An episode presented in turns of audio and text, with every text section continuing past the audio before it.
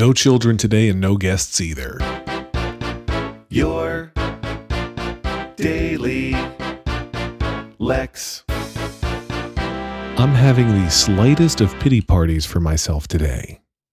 I, I'm really proud, as I, I tweeted this yesterday, but I'm proud of the episodes I did the past two days. Interview with Julian Velard, a friend of mine one day, and then interview with Liam Friedman, a son and friend of mine, uh, the next.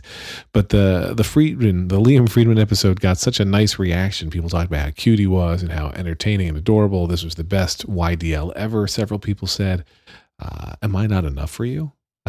Do I need to have cute, adorable children in order for this podcast to remain enjoyable? You jerks. No, I totally get it.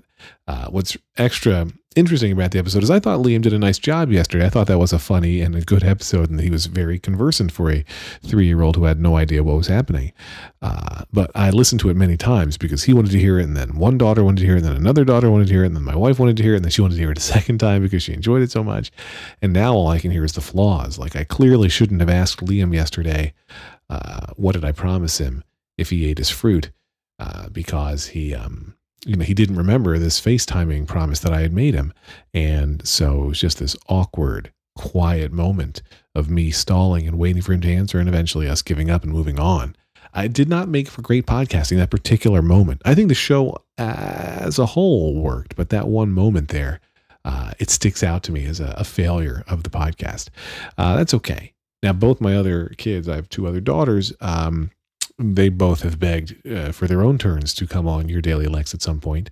Uh, so one day that will happen. Now I'm told that Liam was in the car with Lauren earlier today, and a woman started talking on the radio, and Liam said, "Mommy, that's a podcast."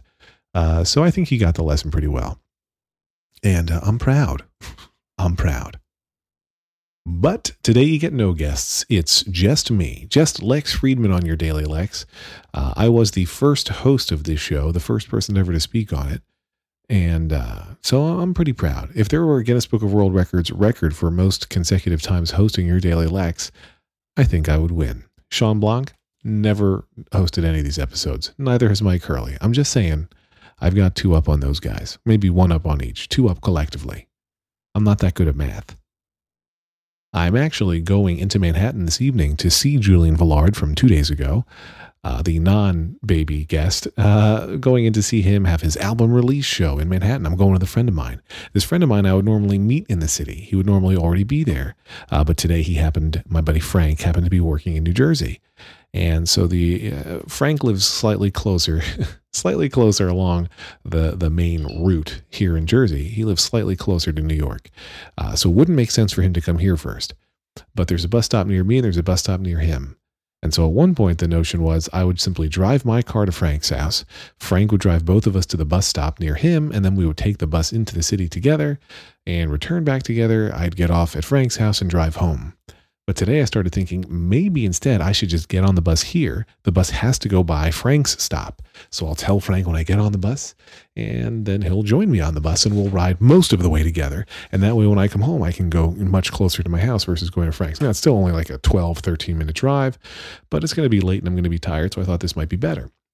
But there's a little bit of danger in this plan. Now, it's for loose definitions of the term danger, but you know, if if Frank and I somehow can't coordinate, if maybe my bus fills up before Frank has boarded, uh, or if somehow he mistimes and gets on the wrong bus, now we're riding into Manhattan separately.